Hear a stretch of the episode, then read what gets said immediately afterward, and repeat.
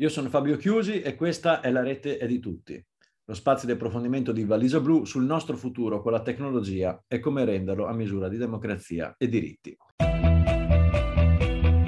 Ti piacciono i nostri podcast e apprezzi il nostro lavoro? Valigia Blu è un blog collettivo, senza pubblicità, senza paywall, senza editori. Puoi sostenere il nostro lavoro anche con una piccola donazione. Visita il sito valigiablu.it. Valigia Blu basata sui fatti, aperta a tutti, sostenuta dai lettori.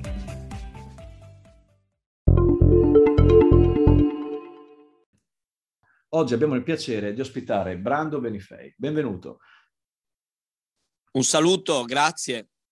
Brando Benifei è un eurodeputato del PD, è da tempo impegnato su alcuni temi che sono fondamentali per le politiche tecnologiche e infatti Benifei è correlatore al Parlamento europeo per l'AI Act, che è un pacchetto normativo estremamente ambizioso e unico finora nel suo genere, è anche molto importante, guardato diciamo in tutto il mondo, che mira a dare una definizione e regole rigorose per lo sviluppo dell'intelligenza artificiale in Europa, ma come detto anche dare un indirizzo diciamo al resto del mondo. Uno sviluppo che si vorrebbe con le persone al centro, questa è un po' l'idea, quindi people first, per una tecnologia che consenta insieme all'Unione Europea di essere all'avanguardia nei mercati dell'innovazione, ma anche trustworthy, cioè meritevole della fiducia delle persone, cioè di chi la usa. È una via mediana naturalmente difficile tra due orientamenti fondamentali, quello pro business, se vogliamo, pro innovazione, che mira a facilitare l'innovazione e la sperimentazione di nuove tecnologie, per affollare così nuovi mercati con prodotti e servizi a base intelligenza artificiale. Questo naturalmente è qualcosa che l'Unione Europea vuole ma dall'altro lato c'è anche un fronte derivante dai diritti, dalla tutela dei diritti della democrazia, che sono sempre più messi a repentaglio purtroppo dagli abusi di sistemi opachi, sviluppati e usati in contesti pieni di vuoti normativi, se vogliamo usare così una contraddizione, e dunque proni a mutarsi in strumenti di sorveglianza, a volte anche indiscriminata purtroppo, o di violazione della privacy degli utenti. Soprattutto è una via che è sempre più difficile, proprio ora che i confini ritornano prepotentemente sulla scena mondiale, geopolitica. Eh, la guerra in Ucraina, ma anche già la gestione frammentaria, se vogliamo, a tratti contraddittoria della pandemia in diversi contesti e paesi, anche all'interno dell'UE, ha dimostrato come regolare gli impatti sociali e politici delle nuove tecnologie, che è una questione che si dovrebbe essere, insomma, per eccellenza globale o transnazionale, dato che riguarda tutti i cittadini del globo, in realtà sono sempre più una questione di geopolitica tra nazioni o comunque una questione non più globale ma nazionale, spezze- spezzettata da muri ideologici e sempre più fisici.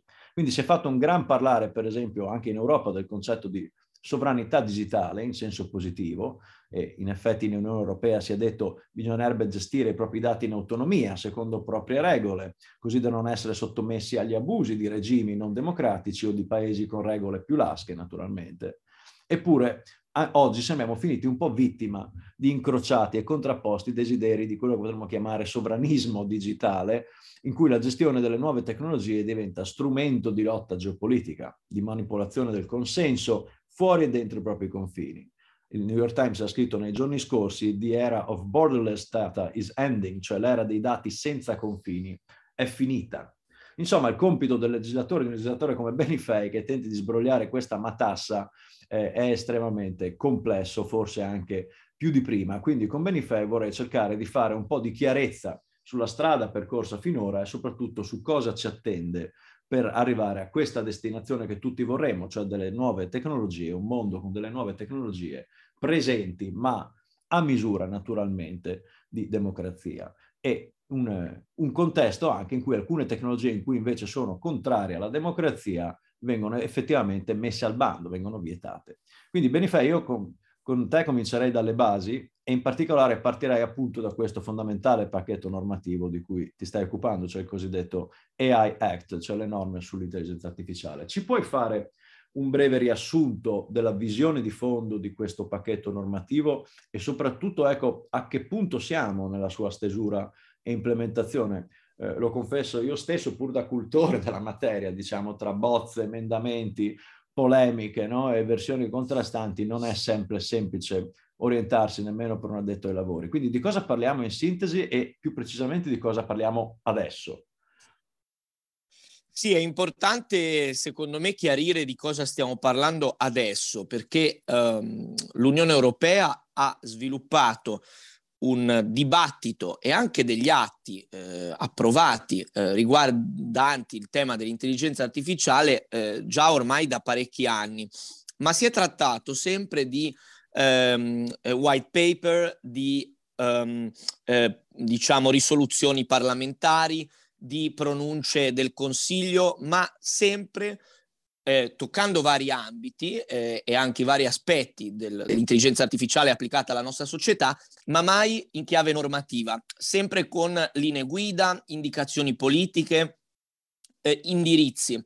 Oggi siamo entrati in una nuova fase, dopo che eh, il Parlamento europeo, ad esempio, ha passato più di un anno a discutere, approfondire il tema dell'intelligenza artificiale e delle sue applicazioni su tutti gli ambiti sociali. Per circa un anno eh, abbiamo discusso all'interno di una commissione speciale creata ad hoc, la commissione AIDA eh, del Parlamento europeo, Artificial Intelligence in a Digital Age, che ha eh, portato avanti un lavoro di confronto, di incontro con stakeholders di vario tipo, eh, di ehm, dialogo parlamentare con anche la società civile, il mondo del business, le realtà pubbliche, per capire tutte le implicazioni oggi dell'intelligenza artificiale, anche eh, nelle relazioni eh, con il resto del mondo. Questo, questa commissione ha prodotto un rapporto finale che è stato approvato dal Parlamento europeo, che si trova ovviamente facilmente oggi e che è stato approvato un paio di mesi fa e che certamente è il documento politico più eh, solido, più ampio che riguarda il tema dell'intelligenza artificiale proveniente dal Parlamento europeo. Affronta a 360 gradi tutte le implicazioni. Bene, ma anche quello è un documento politico di indirizzo. Oggi invece siamo entrati a lavorare realmente sulle norme, cioè a dare una regolazione poi a quel punto cogente, che è eh, diciamo utilizzabile eh, eh, all'interno del nostro spazio europeo, peraltro avendo scelto da parte della Commissione europea che ha presentato la proposta, la bozza quindi di proposta ufficiale di regolamento dell'intelligenza artificiale ormai un anno fa, ma eh, sia il Consiglio, cioè gli Stati membri, sia il Parlamento europeo solo da alcuni mesi se ne stanno occupando poi di lavorare al, al dossier perché la complessità del tema ha portato a, va detto, una lunga discussione su come organizzarsi nel, nel, lavorare al dossier. Anche per l'enorme importanza c'è stato un po' di, come dire, di lotta interna fra le istituzioni per capire di chi, mm, chi doveva occuparsene, diciamo, di, di, di, guidare il processo legislativo.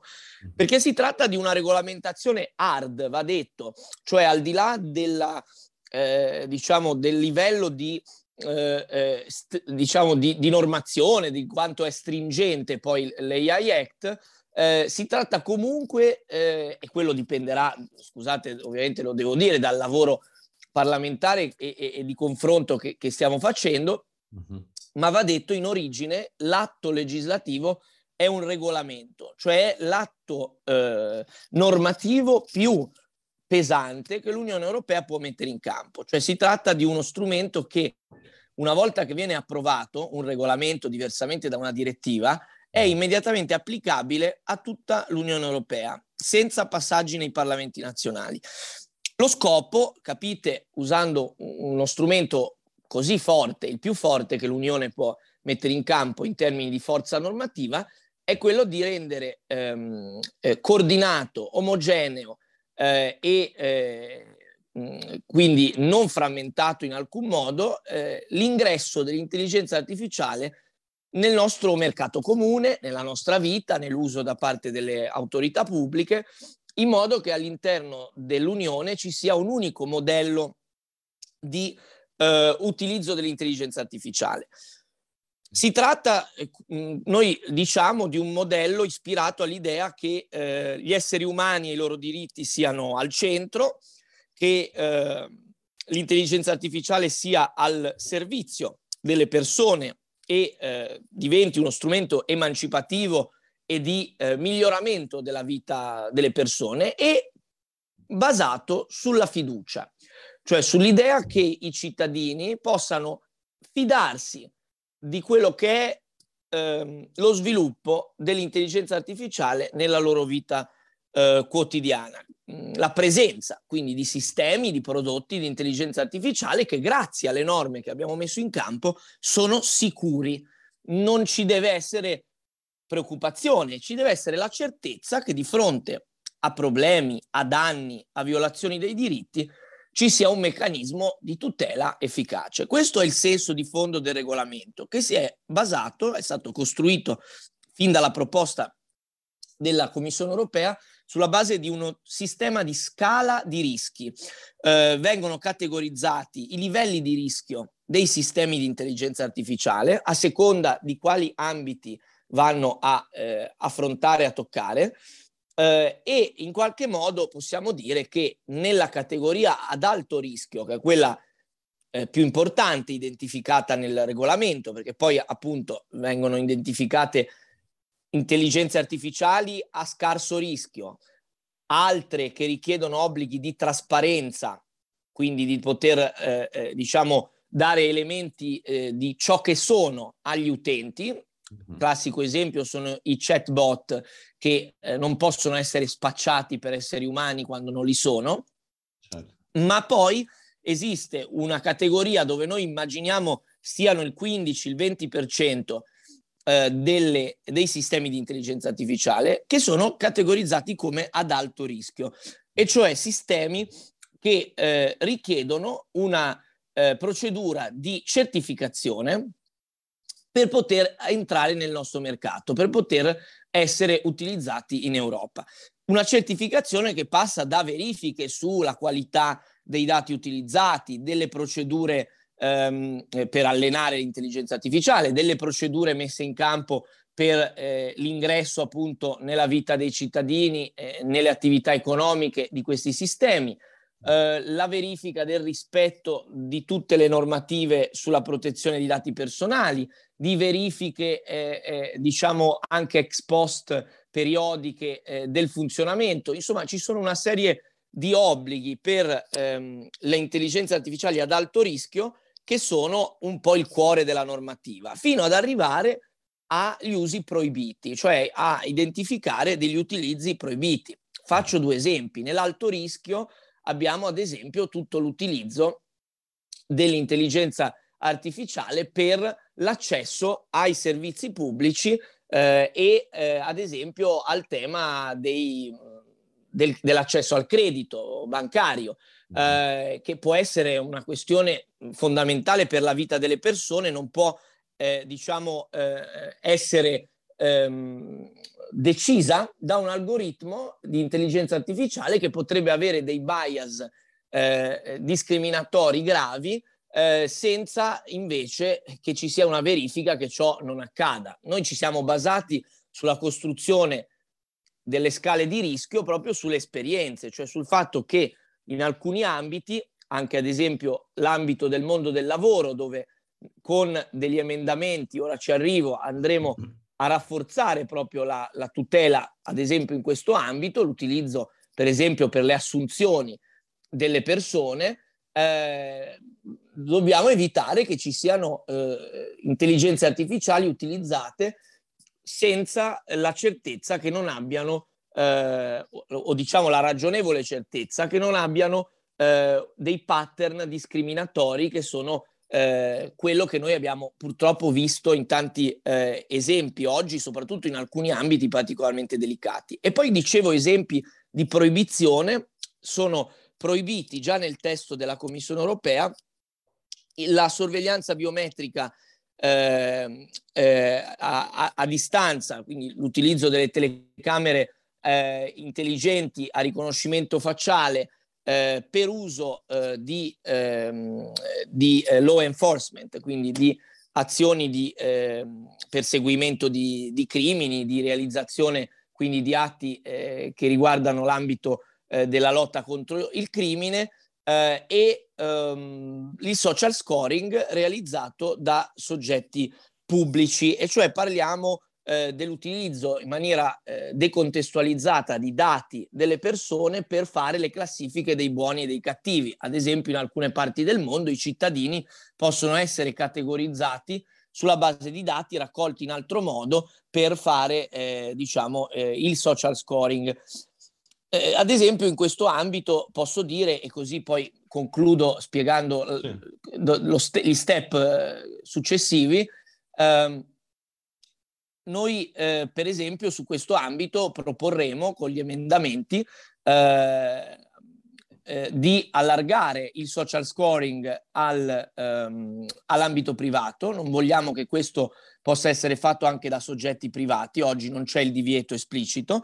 Eh, e eh, ad esempio ehm, io proporrò un divieto eh, totale eh, del eh, riconoscimento facciale a uso di sorveglianza ehm, a, a, distanza, quindi eh, in tempo reale. Quindi si tratta eh, di, un, eh, di un allargamento da, nella proposta che io eh, presenterò del divieto che oggi c'è, lo, lo, dicevo, ma che presenta eccezioni significative per il perseguimento dei crimini. E quindi esatto. l'idea che per alcune categorie di eh, eh, reati possa essere utilizzato questo strumento di identificazione a distanza ehm, eh, con eh, diciamo, eh, l'uso di queste telecamere intelligenti, ma noi riteniamo, io sicuramente, e quindi propongo questo allargamento del divieto, che eh, i vantaggi eh, sulla base dei dati che abbiamo per eh, proprio l'attività di sicurezza pubblica, che queste telecamere intelligenti a riconoscimento facciale arrecano, sono inferiori ai, perico- a, diciamo, ai pericoli, ai danni possibili che vediamo. In questo sono confortato da, da, dai dati, come dicevo, e sicuramente eh, su questo faremo una delle discussioni più difficili con il Consiglio, con gli Stati membri che devono poi negoziare con noi il testo finale di legge, eh, perché sappiamo che su questo punto, anzi, il Consiglio ha una posizione di eh, voler allargare la possibilità dell'utilizzo eh, delle telecamere intelligenti a fine di sorveglianza. Ora, qual è la procedura eh, per proseguire? Noi abbiamo presentato insieme, io e il collega Dragos Tudorache, che è il correlatore, quindi il parlamentare che con me, dopo, come dicevo all'inizio, lunghe discussioni su chi doveva avere responsabilità su questo dossier, eh, anche per la sua importanza, appunto, eh, c'è stata una discussione complicata, il collega eh, con me eh, ha presentato un primo ehm, insieme di emendamenti che hanno eh, aumentato il ruolo della Commissione europea eh, nel dirimere controversie sovranazionali che riguardano appunto danni e pericoli relativi all'uso di sistemi che non rispettano le norme, quindi eh, ad esempio, che non rispettano i criteri che abbiamo individuato per ehm, eh, rendere sicuri i sistemi ad alto rischio. Uh-huh. Abbiamo inserito il tema della, dei eh, sistemi che interagiscono con lo sviluppo cognitivo dei bambini nell'alto rischio. Non c'erano nella lista, lo abbiamo inseriti. Poi abbiamo fatto un lavoro di allineamento con questo primo insieme di emendamenti particolarmente solidi perché sostenuti da entrambi i correlatori e quindi realisticamente molto di questo entrerà poi nel, nel testo finale del Parlamento, abbiamo rafforzato le tutele eh, dei dati personali, eh, quindi l'allineamento con il GDPR che non era completamente chiaro in tutti i passaggi, abbiamo inserito il divieto di una nuova proibizione, che è quella del eh, predictive policing, la polizia predittiva, perché riteniamo che sia una pratica che va a violare la presunzione di innocenza e altamente discriminatoria verso soprattutto alcuni gruppi sociali. L'abbiamo visto eh, nell'applicazione che di queste tecnologie è stata fatta in altre parti del mondo. Poi in oggi... Europa, se, se, posso, anche in Europa, cioè, abbiamo visto anche con Algorithm Watch studiando che anche in Europa sono diverse forze di polizia, forze dell'ordine che usano, diciamo, strumenti di polizia predittiva, anche in Italia peraltro. Quindi la prima domanda, cioè, conseguentemente a questo sarebbe da, sarebbe da dire, con questa proibizione che mettete, eh, strumenti come X-Crime o cose del genere, che Key-Crime che sono già usati eh, in Italia o X-Law eh, verrebbero messi al bando? Come, come Assolutamente. mm. verrebbero messi al bando se ovviamente questo divieto eh, entrerà nel testo finale. Ad mm. oggi sappiamo che anche qui il Consiglio, come sulla sorveglianza, non è sulla nostra posizione. Okay. Quindi sappiamo che su tutti questi temi di eh, controllo e sicurezza il Consiglio, quindi i governi con cui noi, dopo aver eh, presentato i nostri ulteriori emendamenti, come accennavo ad esempio, io presenterò dopo questo primo pacchetto, eh, sto presentando le mie proposte, che poi andranno nel negoziato interno al Parlamento, che si svilupperà nei prossimi sei mesi. Noi uh-huh. avremo un po' questo tempo, ecco, prima di approvare una posizione del Parlamento, quindi verso fine anno avremo una, un testo finale l'atto Parlamento europeo. Ecco, negli emendamenti che ognuno di noi presenterà, eh, ad esempio, io eh, metterò insomma una, una proposta di divieto totale sul, eh, la sorveglianza biometrica ai fini di sicurezza eh, realizzata con le telecamere a distanza mm. eh, e anche ehm, certamente, ad esempio, io aumenterò, lo accennavo già prima, eh, le tutele eh, rispetto all'uso dell'intelligenza artificiale nei luoghi di lavoro dove vengono eh, realizzate attività di controllo della produttività, di sorveglianza sui lavoratori. Già a mio parere oggi ai limiti della legalità eh, attuale, diciamo rispetto alle attuali normative, e poi nell'ambito dell'hiring and firing, eccetera. Eh, sicuramente poi noi andremo a discutere eh, realisticamente a partire dalla fine di quest'anno 2022 con il Consiglio, con i governi per eh, decidere insieme il testo finale. Noi sappiamo che dal lato dei governi abbiamo una sponda per allargare il divieto del social scoring. Su questo c'è eh, forse per, mm, come dire, paura di un modello cinese da questo punto di vista, una posizione convergente. Abbiamo invece, e in per certi aspetti è contraddittorio, una resistenza notevole sul fronte eh, degli strumenti per la sorveglianza, per la sicurezza, dove mh, mm, vediamo che l'approccio del, del Consiglio è sicuramente distante da quello che penso che la maggioranza del Parlamento poi, poi, terrà. Un ultimo aspetto che voglio sottolineare, che certamente sarà un altro elemento di frizione con il Consiglio, è un impact assessment sugli, sui diritti umani per tutti gli utilizzatori. Noi abbiamo il caso di eh, sistemi di intelligenza artificiale che sono cosiddetti eh, general purpose a utilizzo eh, a, diciamo generalizzato, nel senso che possono essere utilizzate per ehm, attività molto diverse, e, però eh, da una parte, e questo l'abbiamo già messo nel, nel nostro primo set di emendamenti con, condivisi con il collega, non vogliamo che questo, queste intelligenze artificiali, il cui uso non è chi- chiaramente identificabile, vengano eh, messe fuori dalla normazione. Vogliamo che tutti gli usi eh, prevedibili eh, realisticamente dal produttore, che ovviamente produce un sistema eh, con eh, un'idea di come debba essere utilizzato, vadano a essere verificati e certificati secondo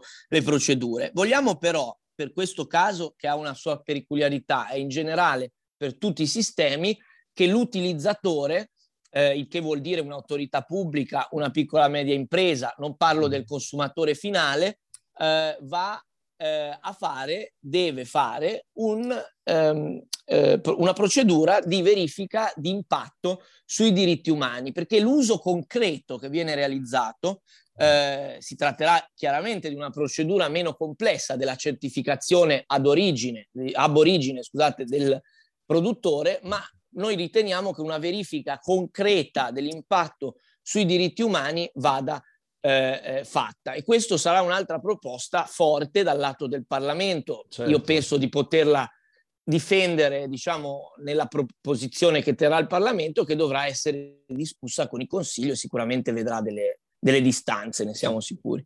Certamente diciamo, è difficile eh, immaginare una regolamentazione di questo tipo per, per uh, sistemi realmente eh, genera- di uso generale, cioè quella che viene chiamata intel- eh, AGI, cioè Artificial General Intelligence, cioè se, se, dovesse mai realizzarsi questo grande sogno che gli sviluppatori dell'intelligenza artificiale hanno dagli anni 50, cioè di costruire delle macchine veramente general purpose, cioè che sono intelligenti in qualunque ambito di applicazione, a quel punto diventa molto difficile, diciamo. Chiaro, ma non siamo però qui. Ma non siamo qui. lì e non ci siamo neanche vicini, per cui mi sembra, mi sembra corretto, diciamo, da un punto di vista di policy, che il legislatore si metta a legiferare quello che c'è intanto, naturalmente, perché quella è un'intenzione più che altro, no? Più che altro mi sembra... Eh, che la società civile, che pure ha accolto con, con favore molte delle modifiche delle integrazioni di cui stavi parlando, rimanga perplessa su alcuni fronti abbastanza importanti. Penso per esempio agli usi predittivi delle AI in campo di migrazione. No? Naturalmente in Europa c'è molta discussione, ci dovrebbe essere molta più discussione anche di come l'intelligenza artificiale e i sistemi intelligenti vengono applicati ai confini o riguardo ai migranti, ma penso anche al fatto della valutazione di impatto ambientale del, di queste tecnologie, che è un altro tema che noi qui nel, nel podcast abbiamo già discusso, su Valigia Bruna abbiamo parlato spesso e naturalmente ci sono eh, fior fiori di, eh, di persone che, studiosi che dicono che naturalmente non è affatto detto eh, di per sé che necessariamente l'intelligenza artificiale sia parte della soluzione e non del problema ambientale. E poi pensavo anche, per esempio, a tutto il lato, tu menzionavi il lato eh, lavoro naturalmente, ma pensavo anche a tutto il lato dell'educazione. Eh, proprio ieri è uscito un rapporto in questi giorni di Human Rights Watch che diceva che gran parte dei sistemi che hanno studiato nelle scuole di controllo eh, a distanza degli esami degli studenti eh, finiscono per violarne l'89% degli strumenti utilizzati finiscono per violarne i diritti. Quindi voglio dire, eh, in generale la visione, siccome qui parliamo anche di cose più generali, no? la visione della Verstager che dice in Europa la sorveglianza di massa è vietata, cioè non, non si può fare, no? È, mh, mm, è proprio vero oppure bisogna migliorarlo ancora un po' questo testo per fare sì che questa cosa sia Va vera? assolutamente migliorato, infatti eh, la proposta anche un po' radicale che io faccio eh, mm. di, di, un divieto eh, completo eh, è necessaria anche per poter discutere, perché purtroppo le posizioni sono molto distanti. Io credo veramente che dovremmo vietare, punto. So che non ce la faremo nel mm. negoziato con eh, i governi, ne sono certo che sarà eh, difficilissimo, anche se noi terremo il punto in maniera molto eh, forte, ma dobbiamo essere certi che se c'è un compromesso alla fine deve essere su eh, un utilizzo estremamente restrittivo, che non è quello attuale, perché la Commissione europea propone di eh, utilizzare per eh, crimini con una certa pena edittale eh, per il perseguimento di questi crimini eh, l'utilizzo delle, eh, della sorveglianza. Ma con questo sistema in alcuni paesi, ehm, ma potrebbe accadere pure in Italia con le norme che abbiamo, ma in alcuni paesi europei è, una cosa di estrema immediatezza e concretezza, eh, nell'Ungheria di oggi, nella Polonia di oggi, basta identificare per esempio dei manifestanti, ad esempio manifestanti eh, donne che manifestano in Polonia per il diritto alla, alla interruzione di gravidanza fortemente limitato dall'attuale governo, mm. possono essere, eh, diciamo, eh, considerate parte di una sedizione contro il governo, una, una, un'offesa contro le istituzioni e basta che questo eh, crimine abbia un certo livello di, di possibile pena massima e a quel punto, anche per sorvegliare una manifestazione, sarebbe possibile anche in Europa, anche con queste norme, per come le ha scritte la Commissione europea, sorvegliare i manifestanti, identificarli e poi magari avere un, eh, anche dei, come dire, andare a, a, a portare avanti delle conseguenze di, eh, di persecuzione politica nei certo. loro confronti. Ho fatto un esempio che sembra po', come dire, pesante, ma in realtà è la situazione in alcune parti eh, d'Europa. E io penso che anche in Italia, se andiamo a vedere quello che è accaduto tra sorveglianza dei giornalisti, vicende poco chiare che riguardano l'uso dei dati personali dei cittadini, già oggi, eh, pensando allo sviluppo sempre più sofisticato che queste tecnologie avranno, eh, uno sviluppo che, che, che, svilu- che crescerà ancora, eh, dobbiamo avere un, un, apparato normativo solido che possa proteggerli. Poi hai toccato il tema ambientale. Io su questo avevo fatto proposte eh, insieme al collega eh, Tudorache, ma lui non ha voluto eh, metterle nel eh, progetto finale, quindi presenterò io degli emendamenti sull'impatto ambientale, emendamenti da parte mia che sono abbastanza convinto che raccoglieranno eh, un consenso nel Parlamento e quindi avremo un rafforzamento di questa dimensione che hai citato che non c'è praticamente per nulla nel testo della Commissione, l'impatto ambientale dell'intelligenza artificiale, quindi anche le misure per, per affrontarlo e governarlo. Che è molto significativo e, se ci pensi nell'Europa del Green New Deal, no? Assolutamente, è assolutamente negativo e penso che eh, su questo non, non dobbiamo avere l'atteggiamento che invece ho visto da alcuni colleghi e quindi per quello siamo ancora in una fase per cui ne stiamo discutendo, che eh, il problema è che andiamo a eh, indebolire la nostra competitività, ma io non penso che possiamo ragionare in questo modo, perché noi invece stiamo ragionando di come utilizzare l'innovazione tecnologica, anche l'intelligenza artificiale, per eh, fare quelle eh, azioni, per seguire quegli obiettivi che sono quelli del Next Generation EU, che quindi è l'idea che l'intelligenza artificiale, l'innovazione tecnologica possa essere uno strumento in sinergia con gli obiettivi di sostenibilità ambientale esatto. e di eh, sostenibilità sociale. Lo spirito con cui abbiamo in qualche modo messo in campo una risposta alla pandemia è quello di queste tre dimensioni che devono stare insieme. Quindi l'intelligenza artificiale non può non occuparsi da un lato delle conseguenze sociali sulla libertà, su ehm, eh, diciamo non allargare le disuguaglianze, le differenze fra le persone, ma ehm, anche l'altro aspetto, quello ambientale, deve essere al centro, io credo, di un, uno sviluppo eh, dell'intelligenza artificiale. Così come il tema che eh, veniva citato prima dei, degli studenti è eh, ricompreso oggi grazie a questo inserimento che non c'era nel testo originario che abbiamo già fatto insieme al collega eh, correlatore del riferimento all'impatto sui minori, sulle, le, sull'utilizzo okay. nell'ambito eh, dell'apprendimento. E quindi eh, lo accennavo prima e questa è una proposta che noi difenderemo in sede di, del Parlamento e io mi auguro anche che gli Stati membri possano eh, appoggiarci. Ecco. Senti, ti faccio un, una domanda secca, perché nei, nei, giorni scorsi Mastercard ha praticamente annunciato eh, che in futuro pagheremo con un sorriso o uno sguardo, di fatto, no? quindi o con un movimento eh, quindi di fatto insomma, il riconoscimento biometrico entra massicciamente, entrerà massicciamente anche nei sistemi dei pagamenti che, che molti di noi usano sempre più. No? Eh, questa cosa si potrà fare in Europa oppure no, per capirci?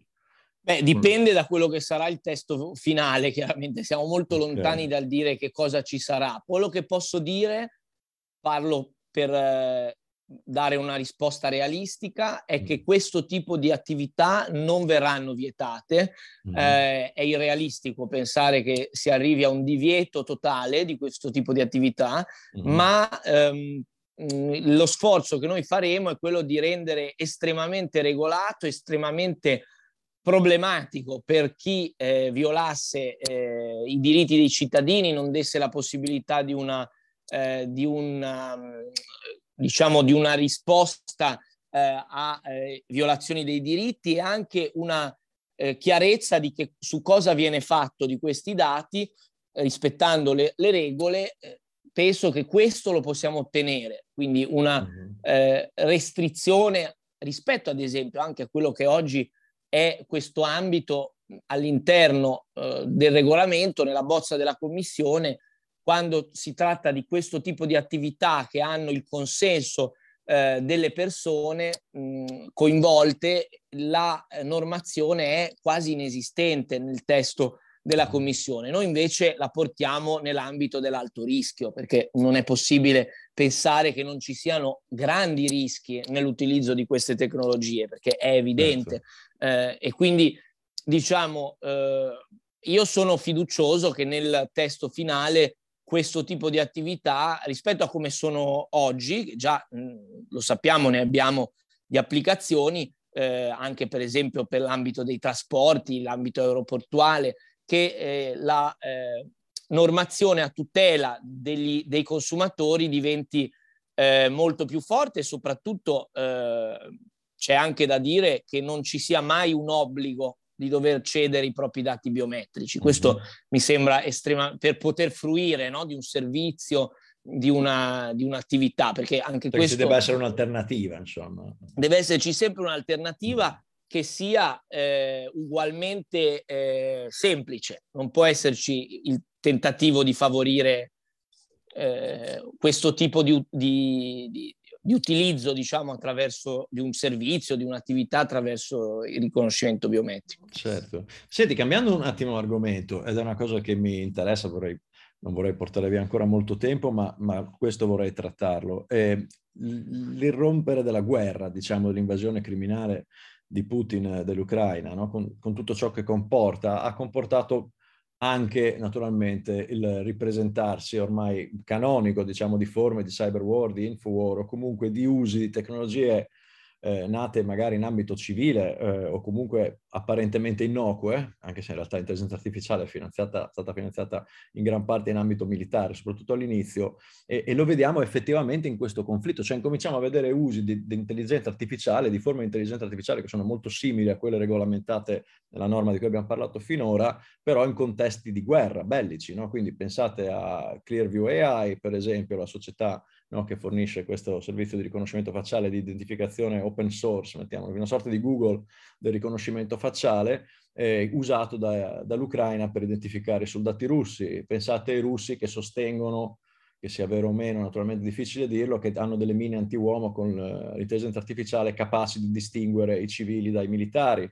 No? Eh, pensate, eh, che ne so, a, a, all'uso dell'intelligenza artificiale nell'analisi delle immagini satellitari e dei trend eh, che emergono dagli spostamenti delle truppe e via dicendo. No? Quindi tutti questi usi che già cominciano a esserci e sempre più nelle armi anche, mh, hanno portato diciamo, un qualche tipo di cambiamento nel modo in cui l'Unione Europea sta approcciando eh, i temi di politica tecnologica, ha, ha imposto nuovi tempi, ha imposto delle priorità diverse oppure sono cose che rimangono ancora al di là, diciamo, dello sguardo del regolatore europeo? Allora, l'intelligenza artificiale in ambito militare in senso globale non è eh, parte del regolamento, però è vero ecco. che molte tecnologie, lo sappiamo bene, eh, è un tema ormai ben noto anche al grande pubblico, molte tecnologie eh, a f- utilizzo militare hanno facilmente un dual use, cioè un utilizzo anche in ambito civile. Quindi eh, noi proporremo che eh, con degli emendamenti che in tutte le tecnologie che hanno un dual use eh, eh, eh militare e potenzialmente o concretamente civile mm. eh, devono eh, rientrare nello scope dell'atto. Io sono certo che su questo faremo una, anche qui una lotta dura con il Consiglio perché c'è la volontà di tenere questo ambito completamente fuori e c'è anche un'eccezione che certamente è stata voluta dagli Stati membri all'interno della bozza della Commissione, che noi stralceremo con proposte di, di, di modifica, di eh, derogare alle procedure di valutazione di conformità eh, quando c'è un fine di interesse nazionale, eh, compresa la sicurezza nazionale, identificato dalle autorità eh, statuali. Si tratta di un'eccezione pericolosissima. Torniamo all'esempio che facevo prima eh, dei paesi dove lo Stato di diritto, non lo dico io, ma la Commissione europea con delle procedure di infrazione è oggi sotto la lente di ingrandimento il rischio della violazione dei diritti delle persone. Questo detto fra noi è un rischio che in maniera graduata e diversa c'è in tutti i paesi europei, eh, anche se in alcuni con più evidenza e più eh, problematicità.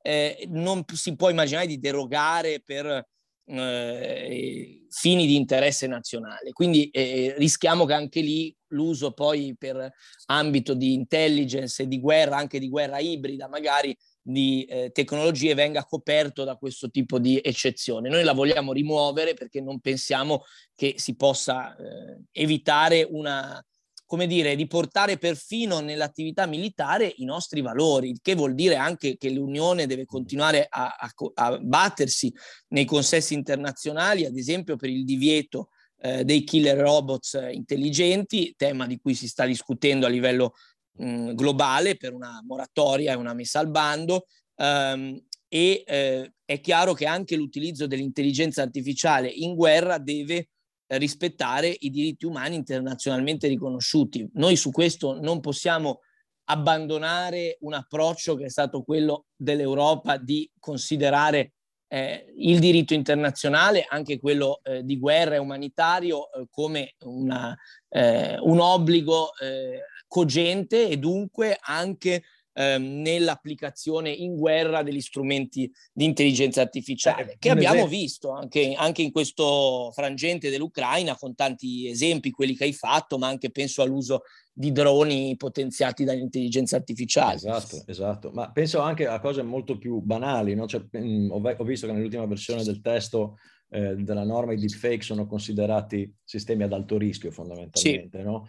Sì, come sì. si configurerebbe, cioè, secondo te, una volta che questo pacchetto normativo fosse in vigore, diciamo, un deepfake come quello russo su Zelensky, che è stato, che era molto, diciamo, molto uh, artigianale e si sì. vedeva benissimo che era falso, però in potenza naturalmente... Sì, strumento... beh, quello sarebbe, quello sarebbe vietato, perché chiaramente avrebbe una finalità eh, contraria a, eh, diciamo, le, le, anche le norme attuali, perché pale, palesemente ha una finalità diffamatoria, calunnosa, certo. eh, no, andrebbe vietato ecco, mm. e, e non, non, potrebbe essere realizzato in questo, in questo modo. E... Um, il, i, i, anche per quello dicevo che abbiamo immaginato vari gradi di responsabilità, non solo per gli sviluppatori, ma anche ai, nei vari livelli della catena della realizzazione dell'intelligenza artificiale, in modo da eh, scoraggiare anche la, lo sviluppo di, di, questo tipo di,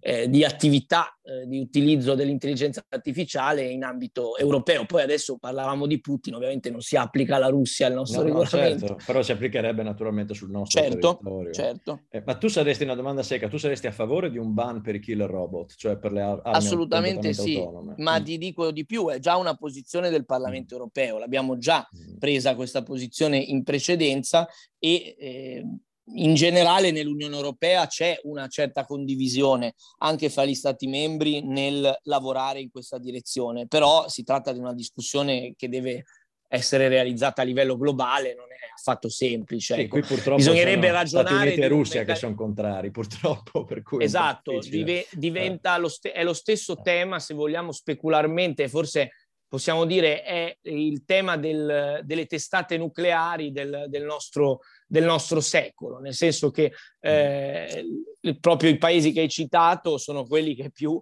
eh, eh, pur in politiche di contenimento, di disarmo parziale, di controllo, che sono purtroppo state indebolite, parlo dell'ambito nucleare, però non sono i paesi a favore di un eh, divieto delle armi nucleari. Oggi c'è uno sforzo anche globale su questo, ma è chiaro che siamo ben lontani. Io penso che ugualmente ci troveremo in una tensione ovviamente su questo fronte dei, dei, dei robot killer che mh, mm, vedrà, io penso di nuovo, eh, deve vedere l'Europa svolgere una funzione eh, di differenziazione, di eh, contrasto a, di modello, questo, no? di modello esatto, di modello. Ma, senti, proprio su questa cosa vorrei chiudere, no? cioè una, in sede di valutazione finale, diciamo, di, proprio del modello europeo all'approccio più in generale alle nuove tecnologie e ai diritti eh, nuove tecnologie. No? Abbiamo visto che in alcuni casi l'Unione Europea è riuscita a porsi a livello globale come modello, penso a GDPR che ha ha fatto, ha fatto, il suo compleanno qualche giorno fa, se non sbaglio, no? quindi le norme sul, sul diritto d'autore, eh, su, scusa, eh, sulla, sulla, privacy, ma penso anche alle norme sul diritto d'autore, però, per esempio, che invece sono state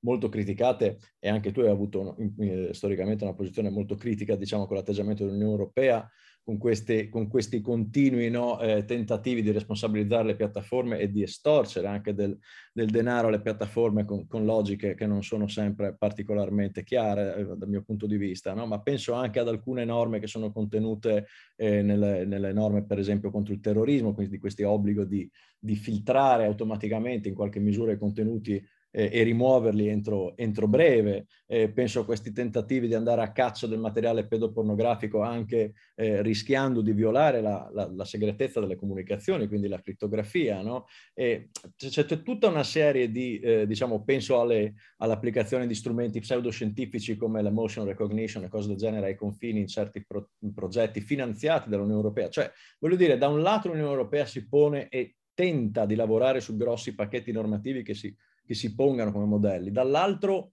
eh, non sempre ci riesce, cioè dall'altro sembra ogni tanto invece prevalere una logica più eh, restrittiva, repressiva o che cerca quasi di, di modellare diciamo, il nuovo mondo eh, sul, sui canali e sui binari di quello un po' più vecchio, no? cioè su, per esempio penso sul copyright, no? sembra, sembra, una norma fatta più eh, su misura degli editori esistenti piuttosto che della creatività e della liberazione della creatività in Europa, che sarebbe quello che vorremmo. No? Quindi la domanda è quanto deve cambiare secondo te questa Unione Europea anche internamente prima di potersi dire davvero un modello di, di regolamentazione globale in, questo, in questo senso? È chiara la contraddizione che emerge negli esempi che hai fatto, che anch'io, come hai ricordato, ho seguito da vicino, ci ho lavorato con con eh, attenzione già nella scorsa legislatura, penso al caso del copyright che hai, che hai ricordato. Um, io penso che oggi serva eh, uno sguardo anche di una nuova generazione di legislatori, perché intanto molti mm. sembrano, a mio parere, dei colleghi più eh, delle precedenti generazioni non avere una esperienza diretta di alcune cose di cui legiferano. Questo è un, problema, nel senso che c'è una scarsa comprensione, secondo me, in alcuni casi, di come funziona, ad esempio, la rete, di come ehm, eh, interagiscono determinati eh, ambiti con eh, la, la, libertà di espressione, Ven- viene fatta una, una, lettura distorta, secondo me, a volte di quello che è la libertà di espressione. Mm. Eh, che finisce per invece andare a tutela eh, di eh, chi ha già la possibilità di esprimersi e che detiene anche forme di controllo eh, sulle le, le, le, forme espressive.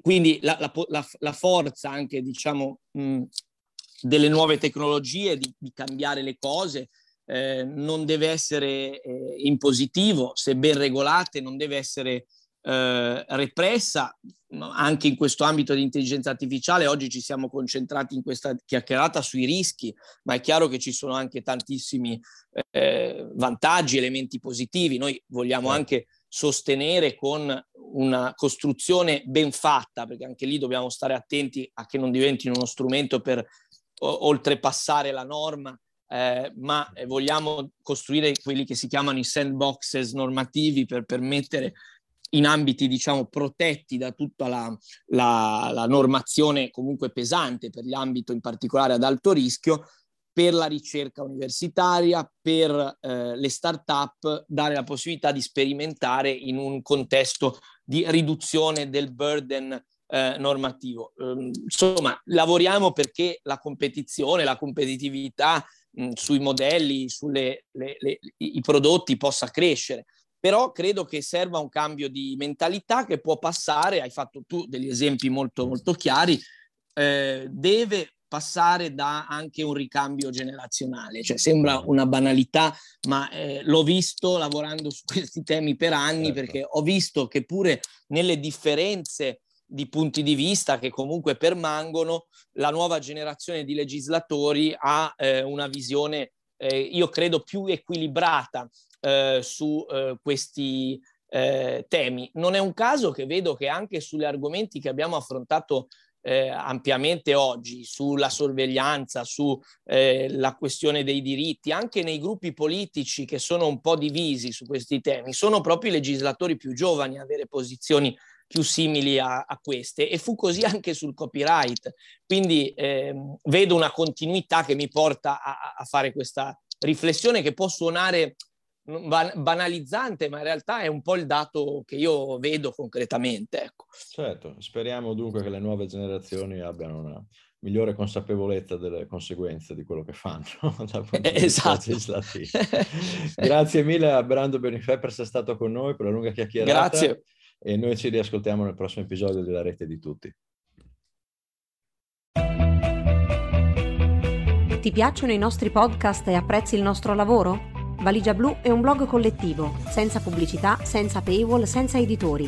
Puoi sostenere il nostro lavoro anche con una piccola donazione. Visita il sito valigiablu.it. Valigia Blu, basata sui fatti, aperta a tutti, sostenuta dai lettori.